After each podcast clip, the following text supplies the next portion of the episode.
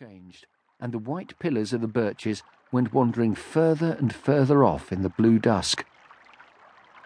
The brook was a good one. It went rushing clear and brown over wads of last year's leaves, through small tunnels of leftover ice, swerving through the green moss and throwing itself headlong down in a small waterfall onto a white sand bottom. In places, it droned sharp as a mosquito.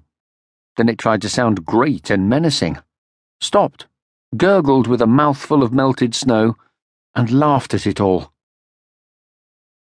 Snufkin stood listening in the damp moss.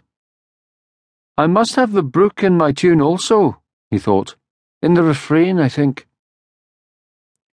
A small stone suddenly came loose near the waterfall and raised the pitch of the brook a whole octave. Not bad, Snufkin said admiringly.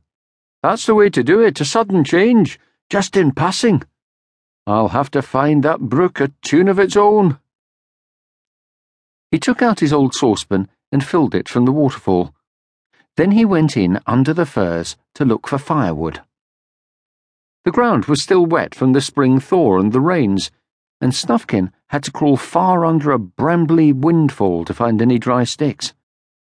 When he reached out, someone gave a sudden shout and oh, flashed past him and off among the firs, still crying and squeaking all the way.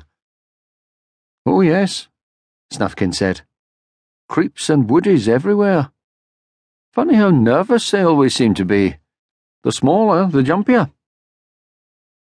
He found a dried stump and some sticks and built himself a good campfire by the brook. Snufkin was used to cooking his own dinner. He never cooked a dinner for other people if he could avoid it, nor did he care much for other people's dinners. So many people insisted on talking when they had a meal. Also, they had a great liking for chairs and tables, and some of them used napkins. He even had heard of a Hemulen who changed his clothes every time he was about to eat, but that was probably slander. A little distractedly, Snufkin ate his meagre soup while he rested his eyes on the green moss by the birches. The tune was quite near at hand, easy to catch by the tail, but there was time enough to wait. It was hedged in, and couldn't get away. No, better to wash the dishes first, then light a pipe, and afterwards, when the campfire was burning down and the night creatures started calling for each other, then he'd have it. Snufkin was washing his saucepan in the brook when he caught sight of the creep. It was sitting on the far side below a tree root, looking at him. Its eyes were scared, but very interested following Snufkin's every movement. Two shy eyes under a mop of hair, just the look people have who are never noticed. Snufkin pretended that he hadn't seen the creep. He raked up his fire and cut himself some fir twigs to sit on. He took out his pipe and lit it. He puffed a few clouds of smoke towards the night sky and waited for the spring tune. It didn't come. Instead, he felt the creep's eyes upon him. They watched everything he did, admiringly, and he began to feel uneasy once more. He clapped his paws together and shouted, Shoo! Be off! At this, the creep slunk out from under the tree root. It was still on the other side of the brook, and said, very shyly, I hope I haven't scared you. I know who you are. You're Snufkin.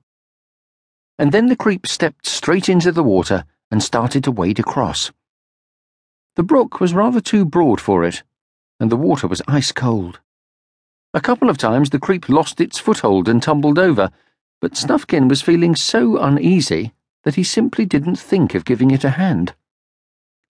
Finally, a rather thin and miserable creep crawled ashore and said with chattering teeth, Hello.